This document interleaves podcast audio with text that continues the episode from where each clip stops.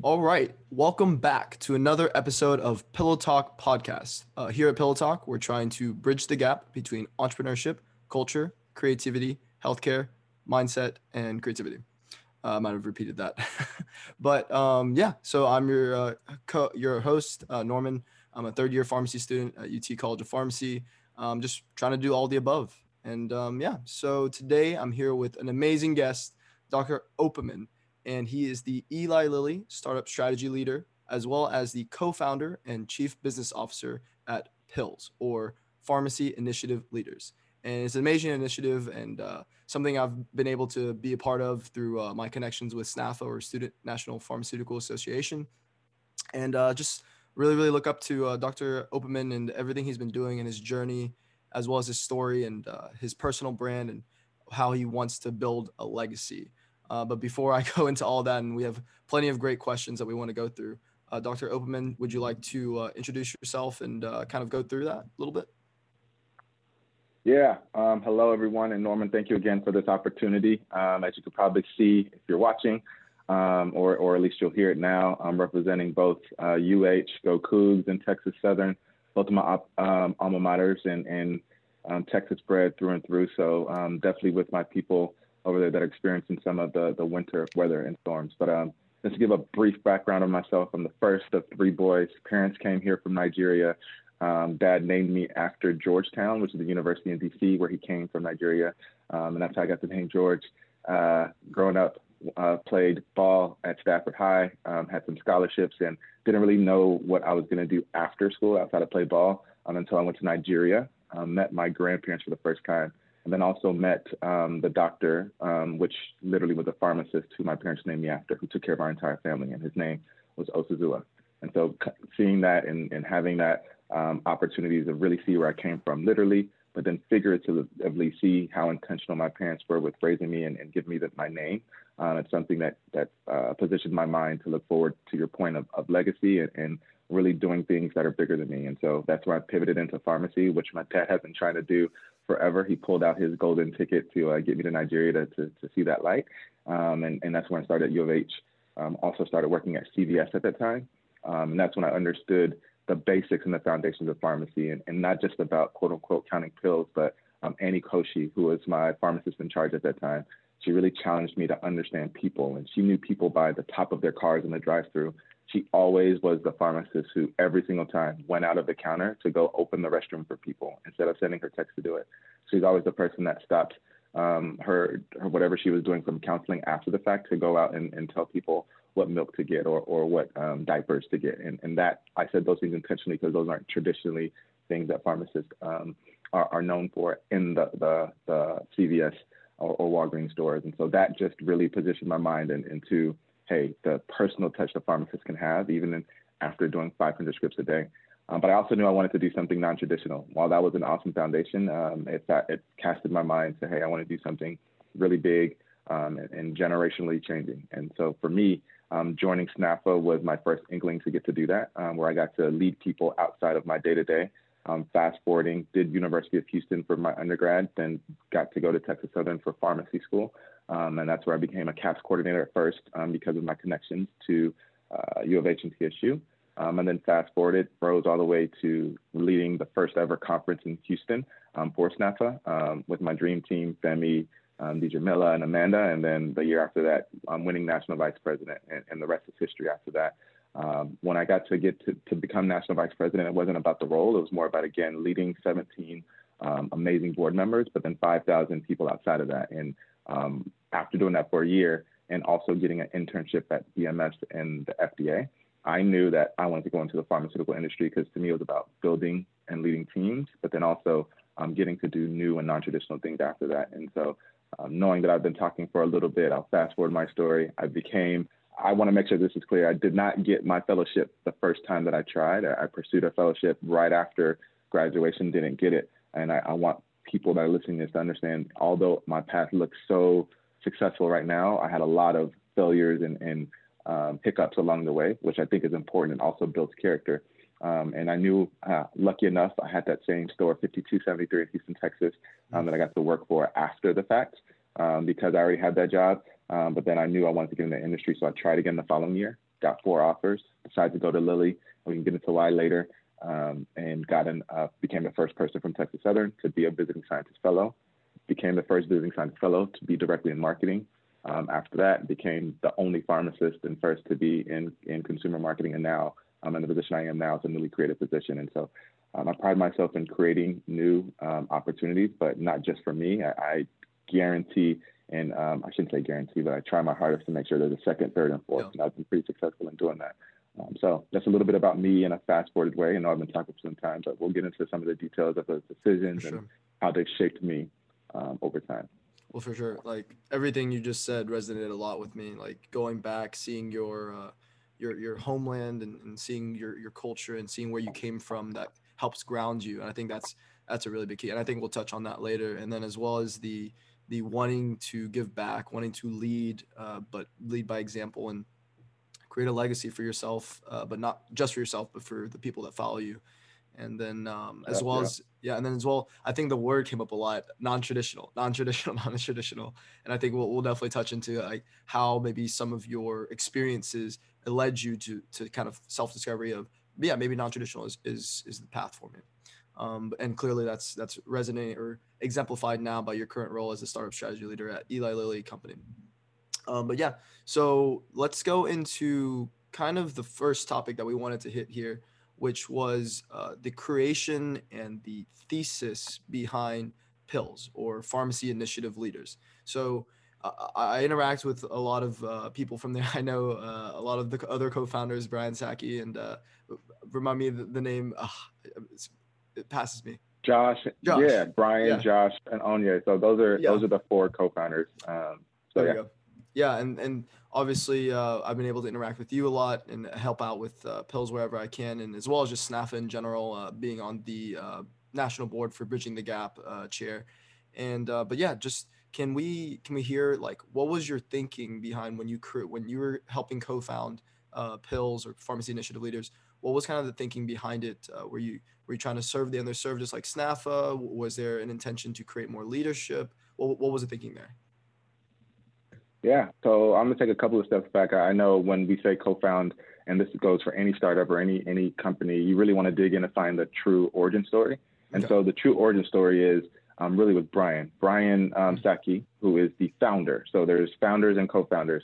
Um, the founder of PILS started at Howard University. And if you know anything about Howard, it's honestly probably where a lot of things start for the first time um, yeah. when you talk about the Black community.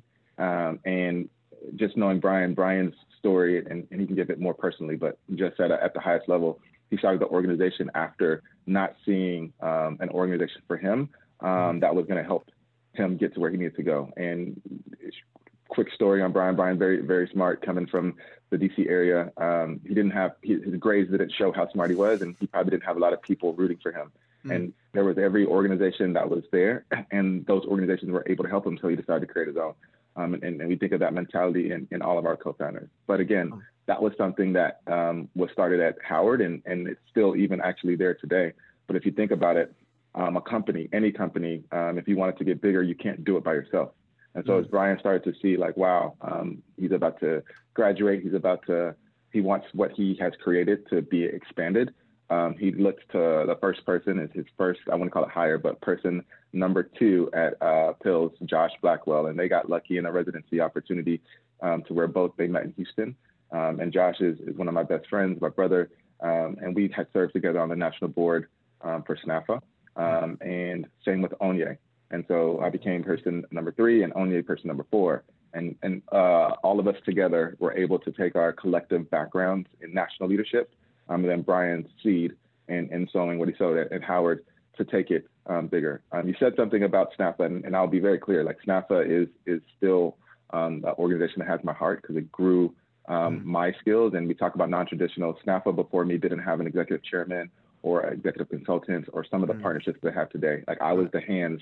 I'm the first executive chairman, first right. consultant, kind of and so I'm I'm able to see how to like expand an organization and expand opportunities that weren't existing before me. It was my my place where it grew my leadership style and let me know what's possible. Right. So when we started to to create PILS at a national scale and we took it to amplify what Brian had already started, and, and this is where the co-founders start. It's one thing to found it in a pocket. It's another thing to take the organization, if you want to call it public, I P O it. Um, and right. so as, as we talk about that, that's where um, literally he couldn't do that without myself, Josh, and Onye, even by documentation, because that's what it takes, but then also vision and what we don't want to do. And so there's already, when we talk about non-traditional, SNPhA is, in a good way, a traditional engine that every year is going to have five thousand students, going to have one hundred chapters, one day it'll have two hundred, and we didn't want to recreate that wheel. What we saw the gap was, and that we don't want to br- just bridge a gap, we want to close the gap, is making sure that pharmacists are connected across every stage of healthcare.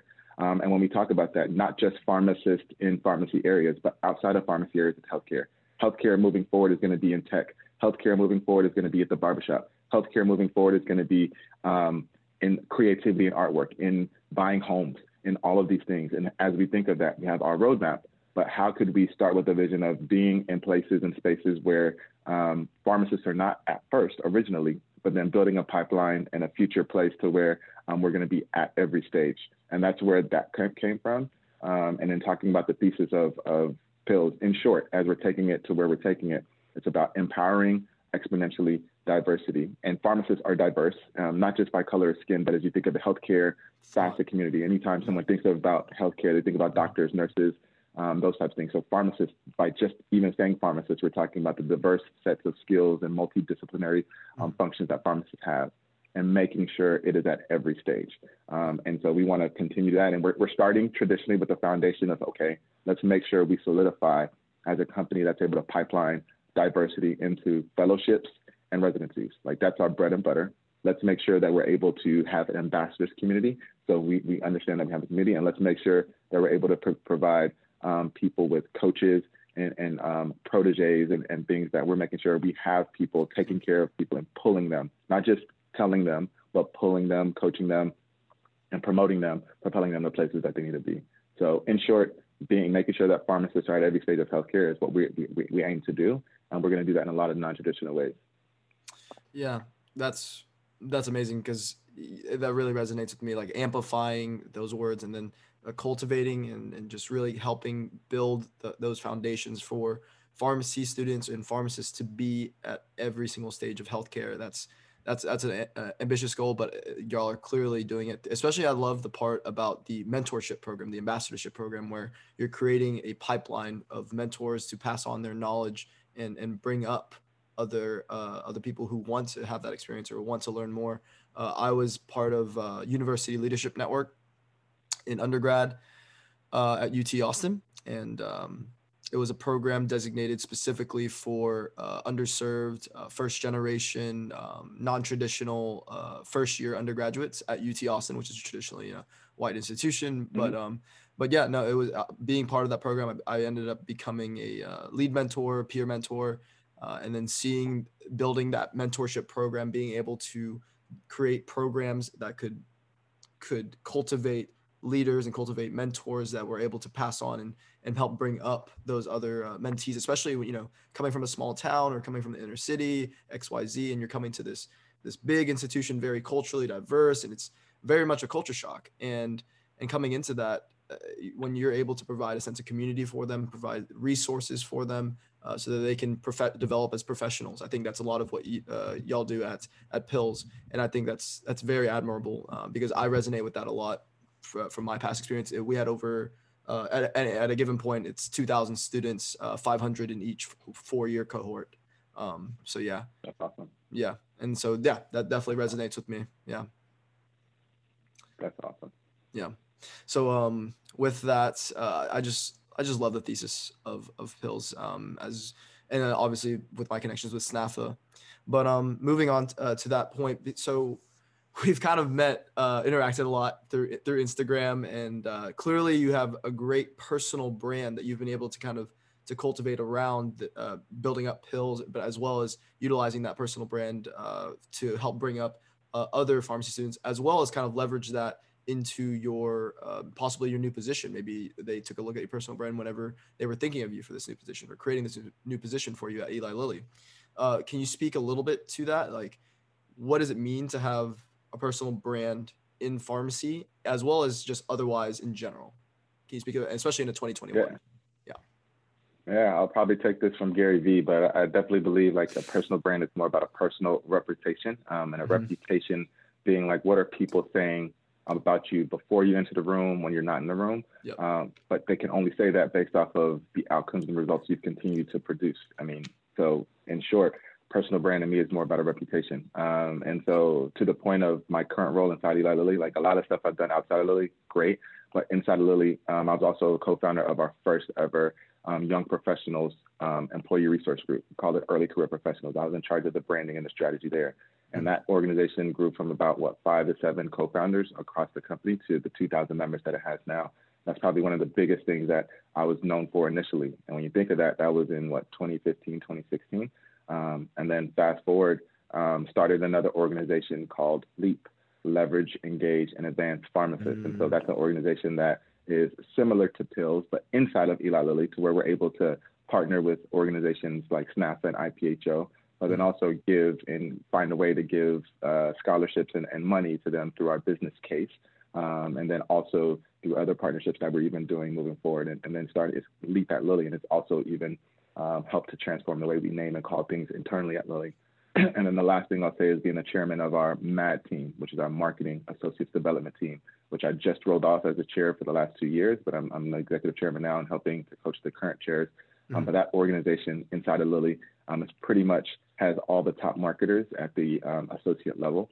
Um, and we've been able to shape um, the way Lilly does marketing from a community, a clarity of roles, and a consistency of, of outcome standpoint. And so those three um, roles back to back to back, um, I think was something, to your point, I hadn't even talked about my work of leading um, from a brand standpoint of Vaccini and leading that work. Um, mm-hmm. To where people are like, okay, okay, uh, he thinks a little differently. He he has some of the skill sets that are you can't really put on paper, and he's able to, to help and harness teams. Mm-hmm. Um, definitely, definitely something that's put me where I'm at today. But as I think about reputation just globally, I think um, I think about it from uh, a standpoint of inside of where I work, so my corporation, and then outside in terms of community, and bringing those two together. And so, how am I having a reputation that is almost, and the people that I, I mentor um, or coach um, hear me say this all the time: how am I pendulum swinging? So how am I using my skills and my gifts and pendulum swinging them between the corporate world and the non-corporate world, the social, the social, or um, if you want to call it community. And um, if you look at my skill set or your skill set or anyone's skill set, a lot of people talk about turning it off when they get off of work. And I've just figured out a way to be who I am um, in the company and right. outside the company. And that's right. why I call it the pendulum swing. And if you look at a lot of my roles and what I do, it's kind of the same thing, but then it's not, because then I'm pulling from the resources. We have resources at Eli Lilly that we don't have at PILS, but vice mm-hmm. versa. At the same time, helping to find ways to find a middle ground. That's where there's LEAP. But then also within there, that's where I'm getting some of the coaching and guidance and getting even more proteges throughout those. And then they're helping to spread across the same thing. And when you do that, mm-hmm. that's the exponential thing. And it's just like, like money, it capitalizes over time. And then it becomes something that is like, it's a rolling yep. reputation, yep. taking it back to where we started. And if you mm-hmm. do it over and over again, just like an athlete, just like someone that's a, a doctor or anything like that, you keep doing stuff over and over again, you get better and better and better, and, and it becomes your reputation. No one's questioning LeBron James. He doesn't have a personal brand. Yeah. I mean, he does, but he does. The point is he's LeBron James. And so yeah. anything he does, he's now getting into movies, he's now getting into alcohol, he's getting into clothing, he's getting into um, building like a house, um, and when I a house, a creative house in terms of um, those types of things. Mod people pizza, are going to be expecting. Investing, yep. Think, thinking about exactly, it becomes over time. It's like, I mean, he just, he, he's great. Like everybody wants to work with LeBron, which by nature, he was already going to be great, but he's turned his greatness, he's pendulum swung into his basketball skills, into his friendships, his life, his relationships, his investments, and things like that. And so those are the types of people. Kobe obviously was on his, on his way doing that too. Those are the type of people that um, I emulate or I, I look up to um, in the sports world. But then how do I bring that into the corporate world? But then also, how do I share that with my proteges, that is the Chelseas, the Yannis, um, and, and people like that, um, the Mitches, to make sure that people are also getting from me, not when I make it to wherever I make it to, but along the way. Um, that's the reputation that I want to have, that I'm building. I'm not waiting until the end that my legacy is built. Like I'm building not just my legacy, I'm building our legacy, um, and people are part of that legacy so that they're also understanding how to build a legacy for themselves as well. Yeah, no, that's, that's amazing. Yeah, I, I agree. Like it's just your personal reputation. And yeah, and your experiences have, are just the the what that exemplify what your why is, what your legacy wants to be. And uh, yeah, it's it's not about, uh, for me, like how I define personal brand, it's it's how you help other people, right? And clearly you've demonstrated that through your, your roles, but as well as through Leap at Lilly and through creating PILS, as well as just your general personal brand and how people know you when you walk into the room, and just like LeBron does as well. Um, but yeah, do you have any concrete tips uh, for, I guess, for um, for pharmacy students or for students in general, or just people in general, for, for how to create a personal brand? Yeah, so concrete, and I, I, I will say that um, whatever I'm about to say right now is not something that I thought about for a long time. So mm. I'll just try to think of how I was blessed to to come into where I'm at today. Um, and when I think of it, obviously I've had a lot of roles, and people can look at all the things that happened. But again, it, it probably started from a space of um, wanting to to give before I got, and wanting to give to people before I got anything else. And and as I think of that, just that holistically, um, I had to also know myself and know what I wanted to give. Um, I mean, the easiest thing is giving your time. The easiest thing is being involved in, in I mean, again, going all the way back to, to Stafford High School, I was always involved in something, whether it was refereeing um, for the student S Y B A, um, Stafford Youth Basketball Association. Um, and again, yeah, I got paid here and there, but again, I still, it still, it still was a kind of a volunteer type of thing. To mm-hmm. fast forward to, to U of H, still to joining a Black Student Union or becoming an alpha. Um, and those things, again, at, at the surface sounds like, oh, just an organization, but those organizations um, groomed me to understand, even in terms of being a part of those organizations, you had to give of yourself and of your time um, mm-hmm. before you got the, the, you got to reap the rewards of what those organizations were. So then giving and being a part of SNPhA. And so as I think of the fast forward of that, is one, having a mentality of giving. Um, it's part one. Part two, really understanding and knowing yourself, having the reflection time to know yourself and know the gifts that you want to give. And so um, as you're giving, you're giving a gift. A gift literally is free. You're not, re- you're not getting any return of the gift. Mm-hmm. And when you understand your gift and you give it away for free, that's when it's truly a gift. But you have to know what that is. So taking yep. the time to reflect. to reflect. I got lucky. So concreteness, yeah. I got I got lucky to where as a part of the SNPhA leadership team, we got to do the Berkman method, which is um, any one of these colorful leadership um, things that tell you your color, if you're red, blue, green, or um, I'm forgetting the names of other ones right now, um, but there's all these different free um, uh, quizzes or tests that you can take that tell you more about yourself. Um, Standout is another one that we do at Lilly. Um, Gallup Strength uh, Finders. Strength Finders, all of those types of oh. things. And so taking the time, and even it might cost ten dollars to twenty dollars to do it. Um, yeah. Obviously, SNPhA pays for hours, and ours cost more. Um, but taking the time, that's a very concrete thing, because then you'll see it will actually write out a story about you, and you'll be surprised just how, even if it's not one hundred percent, it's ninety percent or eighty percent of like who you are and what you're what you're you're into. And if you take a couple of those, you start to see themes. So really under, using those things to understand who you are. And then the last thing I'll say is so many people have the mindset. So many people do or give the gifts. And that third part of it is to really um, do that consistently over time so that it compounds. Again, when you're able to really have a mindset of, of giving over time, when you're able to truly give of your gift, and let's just say your gift is public speaking, because I'm going to use that as a concrete example. Mm-hmm. As you continue to give away your gift of public speaking, hopefully you get paid one day. But um, even as you're giving away and talking to students and things like that, you start to refine that gift, and you start to see and start to see themes of that gift, to where lastly, as you're doing it over time for three years, four years, ten years, you get to do um, a couple of TED Talks. You get to do, um, you get to write a book off of your learnings. You get to see the themes of what you've been talking about to really wrap that up and package it um, in the world. To, again, have that reputation. And you'll be surprised, again, staying on public speaking, how that also puts you in the front to lead people, lead things, which then literally directly goes into your professional Um, job and professional opportunity that you have, because you're publicly speaking and sharing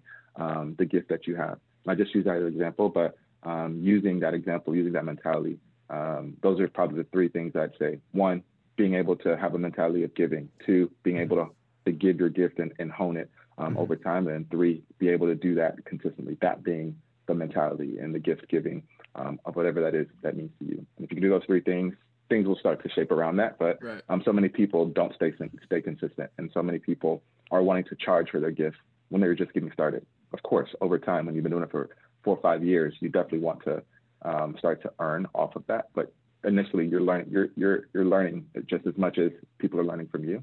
Building have a mindset craft. Of giving it mm-hmm. away for free. Building yep. your brand. Mm-hmm. Yeah, no, yep, that's, yep.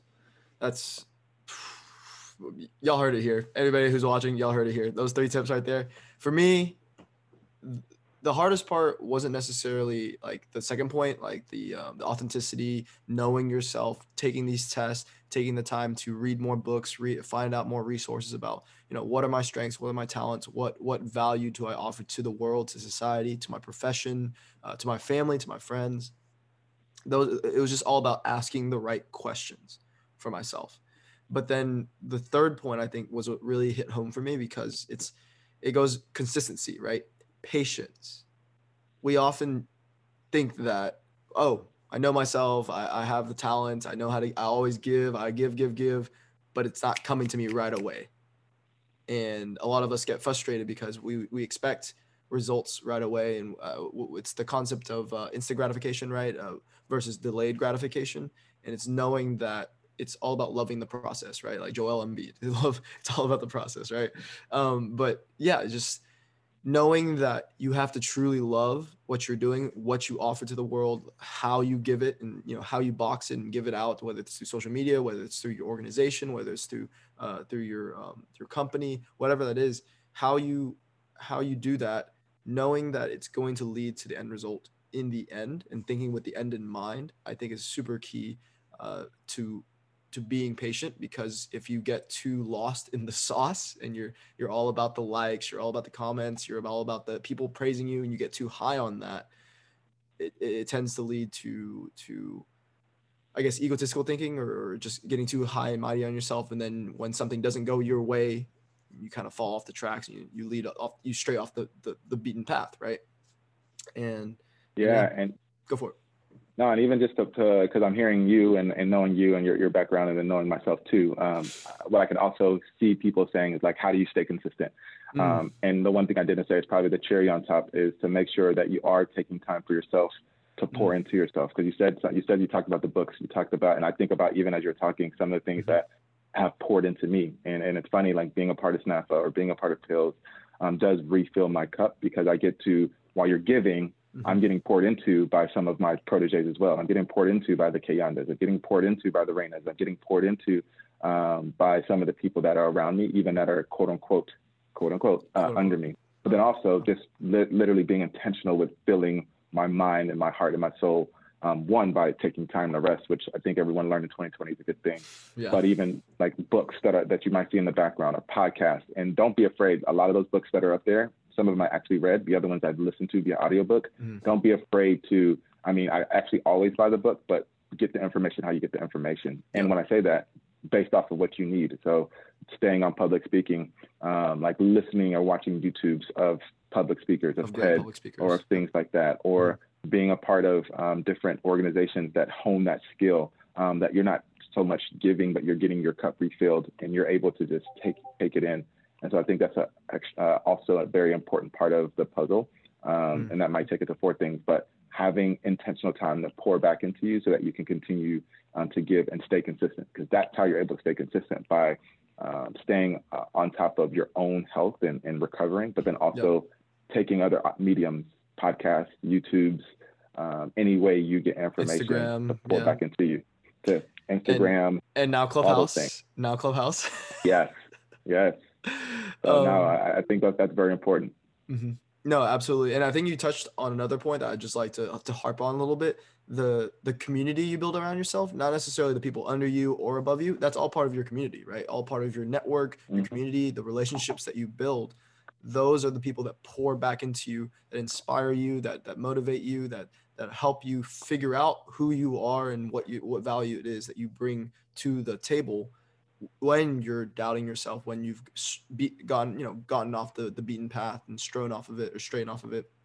I'm not sure about the wording there, but yeah, it's, it's, for me, it's been incredible, because I, I'm grateful that I have a supportive, supportive support system who actually understands me and supports me in, in what I'm doing, like doing interviews like this.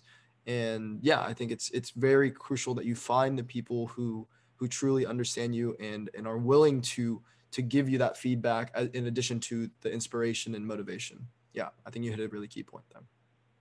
Yeah. Yeah. No, it is very important. Yep.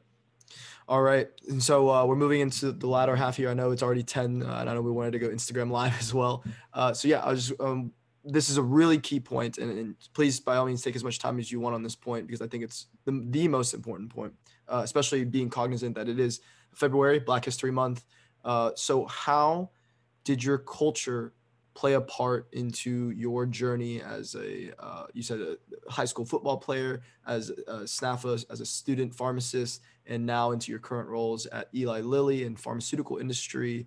Uh, how did that all kind of play a role into your legacy, into leadership, uh, and then, you know, failure and self-discovery? How did that all kind of wrapped up and played a role in, into who you are today? Yeah, I mean, it's culture is probably the, the missing ingredient that a lot of people um, try to not incorporate, especially at the level that I'm at and, and the level mm-hmm. that I'm going. And I think it's very important. And culture is a very um, uh, overused word that people don't really, again, Exploring. think through as much. Mm. And, and so for me, as I think of culture, and I'm not, I'm not the dictionary to say this is what it means, but what it means yeah. to me, uh, culture is literally um, my, my background, my foundation, um, what I choose to, to, if you want to call it, listen to and be around, like my ecosystem, and then to mm. what I, what I choose to, um, if you want to call it, create. Um, mm. And so those three things, my, my background, what I choose to live in presently, and then the, the future. Um, that's how I, I see culture. And for me, being Nigerian is probably the first part of that. And, and more specifically, um, being from Edo State, um, growing up, um, being called an African booty scratcher, it probably um, made my my uh, skin a little tough. But then also at the same time made me not really um, want to associate with my culture a lot, to be honest, mm. um, growing up. And so knowing that, and and like still can remember to this day, Um, first, second grade, missing the first or second day of class, so I wouldn't hear my name called for the role, and going to the side of the teacher and telling them, like, hey, change Osazua to George, so I wouldn't sound or, or be seen as African, but my last yeah. name is still Operman, so that's not going anywhere. I still remember yeah. that, like, vividly. Yeah. Mm-hmm. um, but it wasn't until I went to Nigeria and met my grandparents for the first time that I saw, like, I mean, news is crazy. I mean, the news will show you that Africa is nothing but lions and tigers and bears. Yeah, and, just, and I like, go to Africa and Nigeria. And no water. Yeah. yeah. Yeah, and you see, I mean, I saw that, I mean, I still to this day have seen houses and cars and stuff bigger and better than I've seen here in America. I'm lucky and I'm blessed that my, my grandfather, he, he's a chief. And so similar to being like a mayor or a governor here in the yeah. States. And so he has literally acres of land. My mom was one of twelve, and just mm. being taken care of like a king. But then on the flip side, I did get to see the poverty. I did get to see my dad was one of five, and, and um, they weren't so well to do. Um, and getting to see where he grew from. And again, if I never, ever went back there to see that and see my grandparents and see like my, my family come from, both the sacrifices, because again, I think my mom um, took a, a level down, and, and my mm. dad took a lot of levels up, just seeing and seeing how they met each other, obviously, right. um, just knowing what they did for me and staying there for a month. Um, my gift and my curse is that uh, it takes, I think, very fast. So sometimes I talk fast, but it, a month is probably, for me, it's probably like a year for, for other people. I really contextualize things very quickly. And mm-hmm. so that was all I needed to visualize where I wanted to, to be. And, and so my supreme goal has always been to um, be able to build opportunities back, all the way back to Africa. And I didn't have to do that directly. It was about, that's what drove me to do something non-traditional and, and go the pharma route. And mm-hmm. as I got into pharma, I started to see those same things that I saw for African Americans and, and Africans um, for pharmacists. I saw that pharmacists weren't seen as equal to other healthcare practitioners, which we see currently, but you see it in yeah. pharma. You yeah. see M Ds are the ones leading med affairs. So you see yep. um, PhDs or, or whatever are the ones that are leading strategy in a commercial space. And I wanted to help to change that.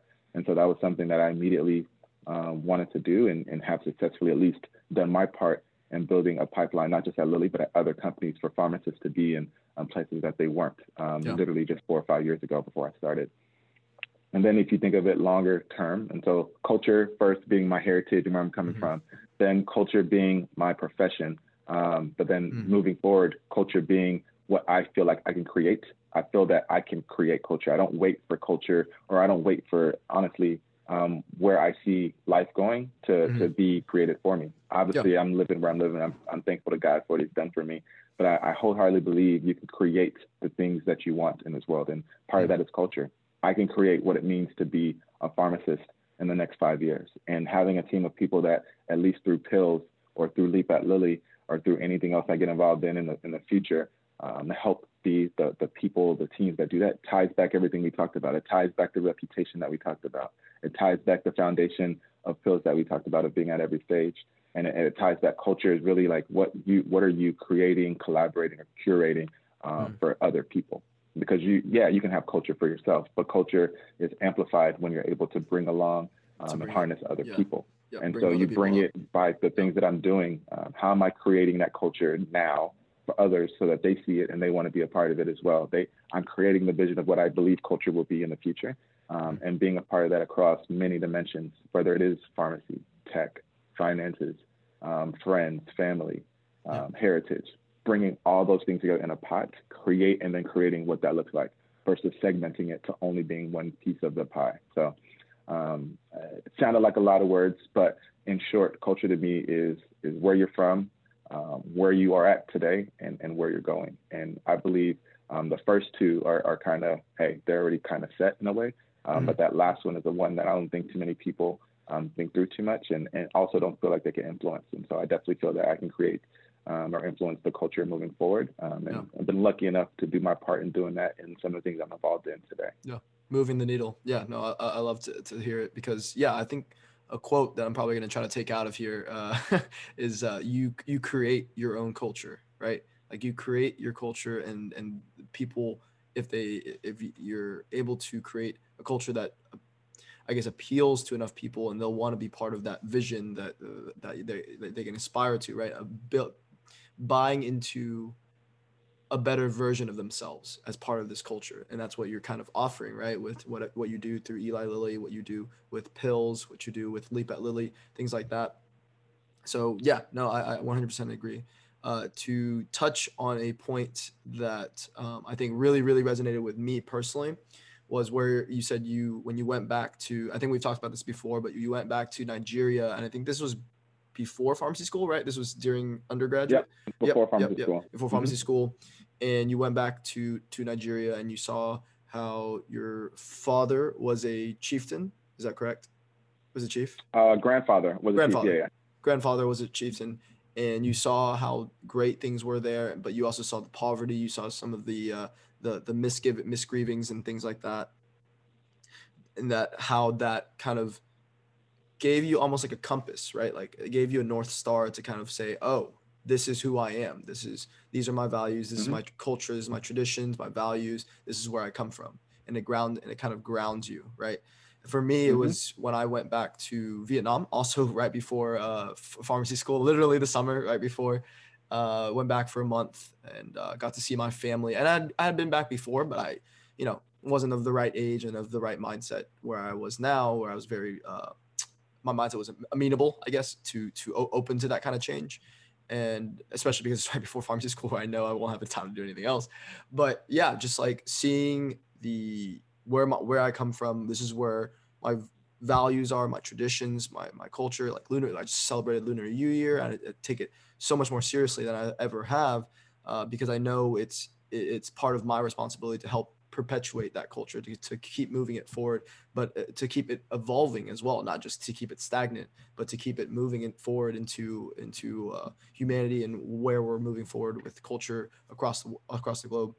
Um, not that I'm trying to spread culture everywhere, but just the fact that I embody my culture, right? And my traditions, my values, and and seeing, but also at the same time, seeing the poverty, seeing people peeing on the street and defecating on there, and and, and but also just uh, eating, but also being very content too with, with the state of things are. They're very grateful just for whatever it was they have. And I was so surprised because for me, I was like, oh, it's, it's so, there's so much poverty. There's so much like fossil fuels, like it's gas everywhere. Everybody's riding motorbikes and things like that.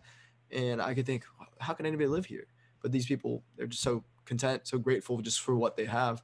And that that's what really hit me. That, that gave me my sense of gratitude, knowing where I come from, but also that if I can help improve things, hopefully they'll be even more grateful for what they have if I can come back eventually someday and help build something there. Um, but yeah, I just wanted to harp on that point because it really resonates with me as well. Yeah, no, it, and it, it's funny because you said stuff about the grounding, and, and I know I've gotten a lot of uh, good good kudos on, on my headliner on LinkedIn in terms of grounding, um, galvanizing, I was going to look that up. Generating, growing.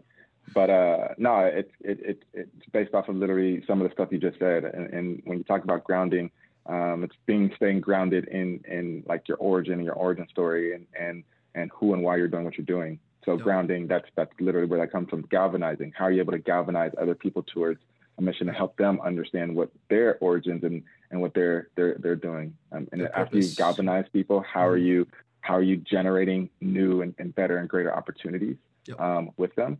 Um, and, and again, like not everything I've said so far is, is doing it with other people. And then lastly, because it's not just you, it's others.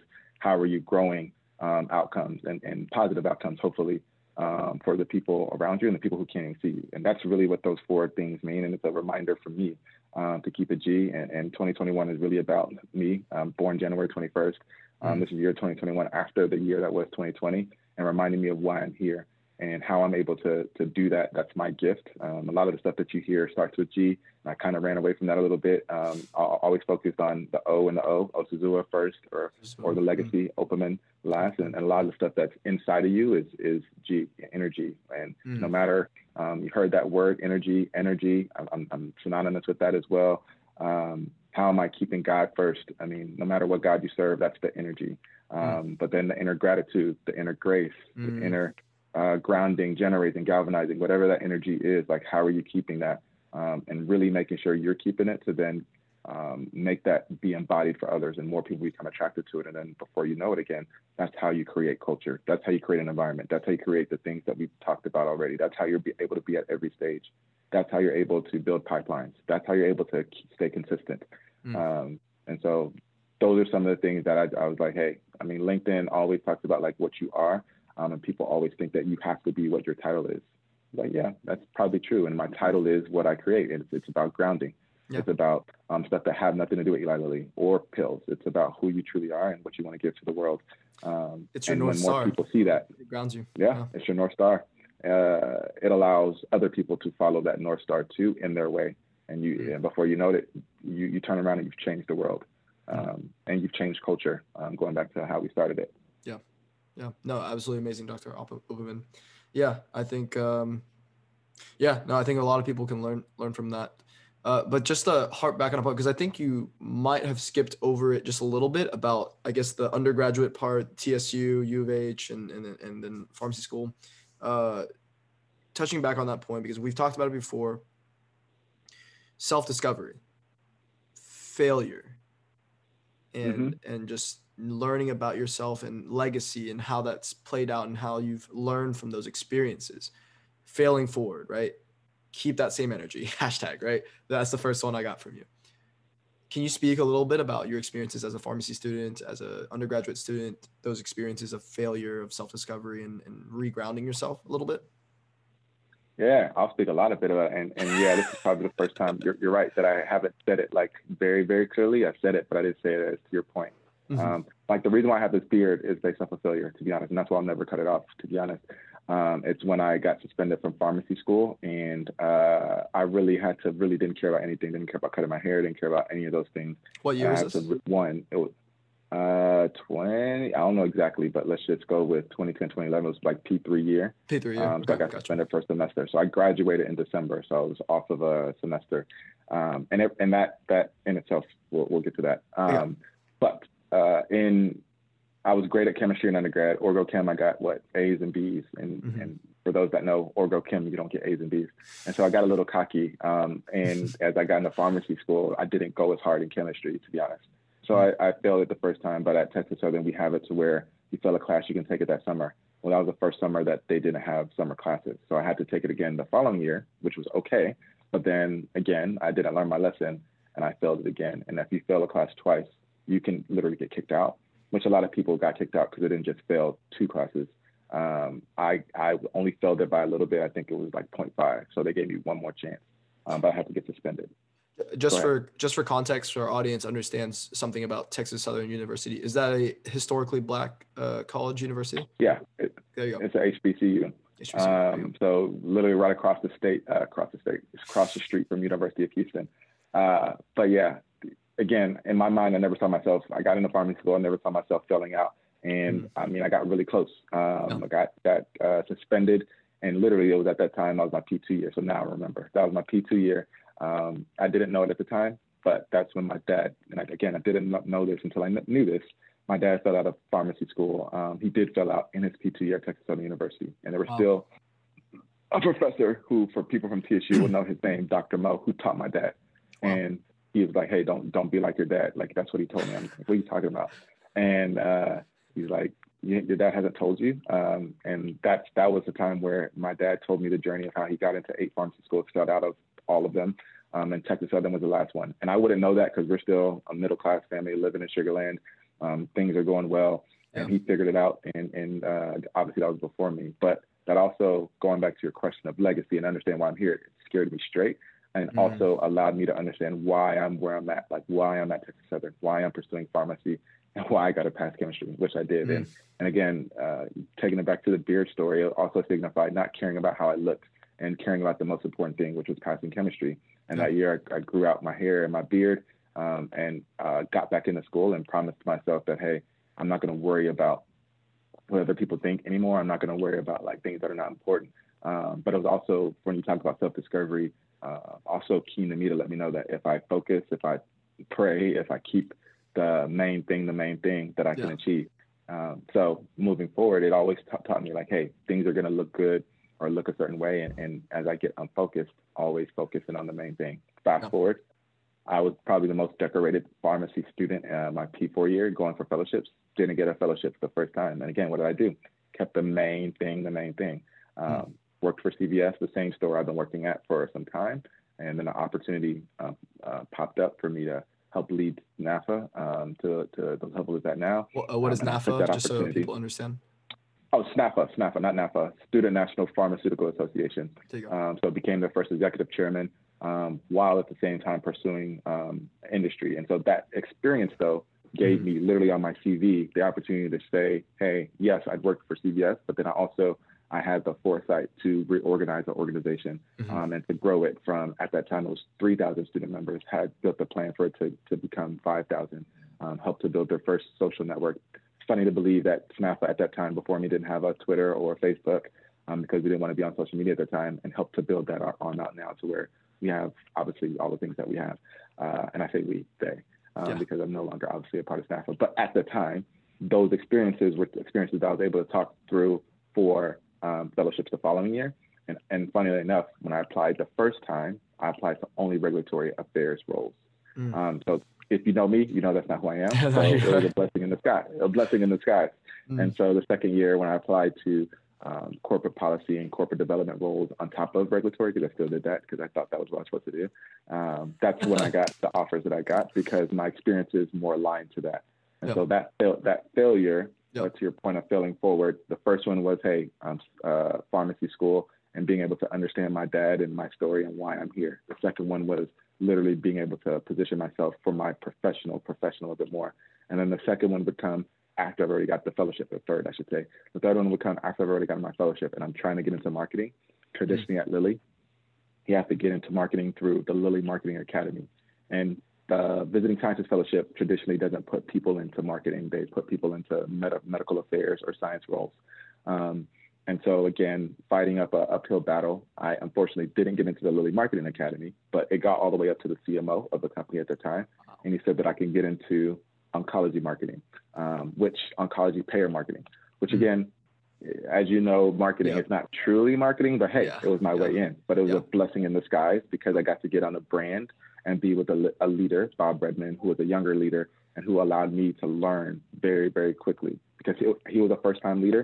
And so he gave me a lot of opportunities that I probably wouldn't got from a leader that was more seasoned, mm-hmm. um, probably on accident.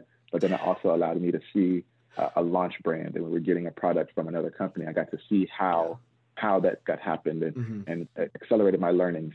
And then also he was building a team. So over time, I got to pretty much be his chief of staff to help as we onboarded new people over the next year or two. Mm-hmm. So those learnings were very foundational to then propel me to true marketing, putting quotes in the air, um, to where I got to lead the launch of um, Vaccini as a consumer marketer.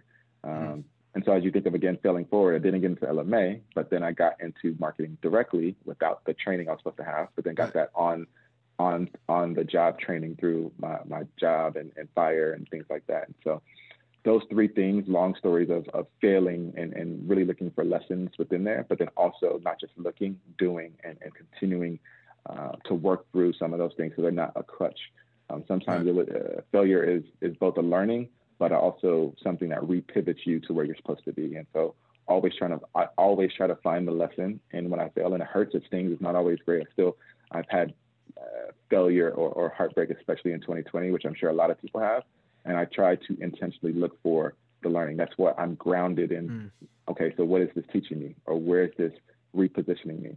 Um, where, and, and it also forces me to reach out to people I probably haven't reached out to in a long time whenever I'm going through situations for guidance, um, which I think is also important. Yeah. Um, and you'll hear from these people, from these things, where you're supposed to go um, in terms of uh, what, what's next. And, and again, like not letting failure cripple you is probably the most important thing, yep. allowing it to make you do some type of action, whether it's reflection, whether it's reaching out to people, whether it's recovering, um, those types of things where it's not something that you sit in or you stay in for a long time.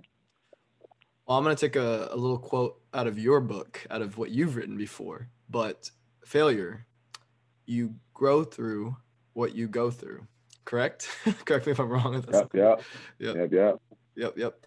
And, yeah. and, and so then just taking this from, from other, other um, role models that I have and aspirational leaders, like uh, I think it was Oprah Winfrey who says that um, failure is life telling, telling you that you're, you're supposed to change direction or something like that. Right. Like it's telling you that that wasn't meant for you. Right. But there, there's still other ways mm-hmm. to get there. Right. And then like Randy Pausch, right. The last lecture, right. Those brick walls that are set up in front of you, they're meant to keep other people out. But you, mm-hmm. you're meant to climb over the wall. It's just a matter mm-hmm. of how bad do you want it? Is this actually for you? And just ask, telling you to ask the right questions for yourself and learning from those experiences. And so, yeah, no, I one hundred percent agree uh, with learning from failure. And, and that's, that's literally what I've done. I've failed many, many a time now. And it, and honestly, I look for, I think Gary V talks about this, right? Like he loves losing. He loves just losing all the time because it teaches him more and more about whatever it is he's doing, the process, how he can refine it, make it better forever for whoever it is he's serving, right? And I take that to heart yeah. too. Um, yeah, and that last part, because I think people take that the wrong way, what Gary Vee's talking about. Um, um, and even as you hear it, like it, the losing means like you're stretching yourself, like you're really mm-hmm. challenging yourself. And the failure, like if you're not failing at least once or twice a year, you're probably not trying hard enough. And, and I'm not saying that in a funny way. And some people like to be comfortable. Some people like to learn yeah. on those things. But if you're if you have a growth mindset and you want to grow, I always take it back to, to working out. Um, and when you work out and you work out to failure, if you work out and you're always able to lift what you can lift, you're not really growing. When yeah. you lift to failure and you lift to where you're literally breaking your muscles and not killing yourself, but breaking the muscle fibers yeah. to then regrow stronger. Regrow stronger. Um, yeah. That's the same thing with life in terms of what you're going for. And you should, again, be hopefully if you're if you're trying to grow and, and chase big, audacious generational type of change. Mm-hmm. yeah. um, you have to be failing because that means now you're in an area to where either you're going to learn to pivot to a different area or as you just mentioned, all right, that, that was a nice little wall there. Yeah. You need to get a little bit stronger to climb this wall or mm-hmm. some nice little wall there, you get it stronger to break through the wall. Right. Um, but if you want it, this is something that's going to be able to uh, really push you to, to gain new skills or new ways of getting um, through that wall. So, yeah. No, one hundred percent agree. Yeah, the walls are meant to keep other people out, but not you. Yeah, you're meant to to get stronger, yeah, yeah. figure out a way to climb that or just break through it completely, whatever it is. Yeah. But um, yeah, so I think, uh, yeah, it's about time. I, I know we've already been doing this for a while. Um, yeah, did you have any other last minute tips or uh, advice for pharmacy students uh, before we, I let you give a little time to plug anything else that you're doing, but specifically right here is any, any other advice for pharmacy students specifically? Yeah, I mean, this is more long-term because I think pharmacy students um, literally don't understand the power that they have already. Um, so the first part is to be super confident in yourself, whether you got there by tricking the admissions officer or you got there because of your grades. You deserve to be there and you have some gift um, to be where you're at. The second part is not waiting until you're done with pharmacy school to invest back into other people, invest back and forward. And so again, you're smart enough to probably give some, uh, even I'll just talk to you directly, Norman, you're smart enough and, and savvy enough to give um, some pharmacists advice on how to build their own personal reputation, yeah. um, how to deal with tech, how to do things like that. And so not waiting until you're have the PharmD under your name to, to be able to do that, which obviously you're not waiting to do that. Um, but then also investing backwards into the people that want to be in your position. There's so many high school people or middle school people who think that pharmacy is dead because that's what the world is telling them. Yep. And then you're literally a living representation of how pharmacists can be um, become the, the future the um, in a different yep. way. And so yep. giving back, literally even if it's just a talk a, a month or a year to high school and middle school students so that they have a living representation, um, you'll be surprised how that pays you back um, years from now. So um, that last part of it, so first part, again, understanding your own power and strengths. Two, investing forwards and backwards. And three, again, uh, keeping that same energy. Like pharmacy is, pharmacy school is one thing, uh, but it's it's really the impact that you make after you graduate. Um, because when I say after you graduate, you're you're still hopefully using those four years that you've had, or eight years for some of you, um, as practice to the type of professional change you're going to make or professional impact you're going to make um, in our profession. We need more more pharmacists uh, pushing our profession forward versus talking about all the negative things and reasons why we're not where we're at. Like, you were created or you came to your school to be the reason why, the answer um, to our profession and how we can take it forward um, and to literally be at every stage. So those are the three things that I would leave with any pharmacy student or even current pharmacist. Um, you are enough. Um, make sure you're investing forward and backward. Um, and then three, what are you doing now to make sure that we have a better future tomorrow? Yeah. No. Amazing. Amazing advice. Amazing advice, Doctor Opelman. Uh, and so I'll go ahead and uh, wrap things up. Uh, did you have anything you wanted to plug or anything, upcoming events or anything like that that you wanted to, to kind of put a blast, a megaphone on real fast? Uh, nothing, nothing major. Um, just stay, if, you, if you're not following me already personally, you can follow me at Georgiock, even though I'm off Instagram for some time right now. Yeah. Or you can follow P I L S. LinkedIn. Um, at P I L S Connect on Instagram. You can follow me on LinkedIn. I'm, I'm still a little active there, but uh, other than that, um, uh, my reputation hopefully will allow you to get to things as they come. Um, right now, again, I'm in a phase right now where I'm staying grounded for the first month and really trying to um, make sure that I got my, my house in order. Um, yep. twenty twenty-one is going to be an amazing year. Yeah, so. No, absolutely. It's definitely going to be an amazing year, I think, for both of us. All right. Well, Doctor Opelman, uh, this has been an amazing podcast. Uh, once again, this has been Pillow Talk Podcast. We're trying to bridge the gap between healthcare, entrepreneurship, culture, creativity, and mindset. And uh, I think this was a perfect exemplification of that, uh, of those values and uh, of that goal. All right, Doctor Opelman, absolute pleasure as always. Awesome, man. I appreciate you, Norman. Go Cougs, U of H, Texas Southern. Hook 'em, hook 'em. What's up, Texas? What's up, Texas? All right, man. Thanks, man. Texas. Have yeah. a great one. Of course. Have a great one.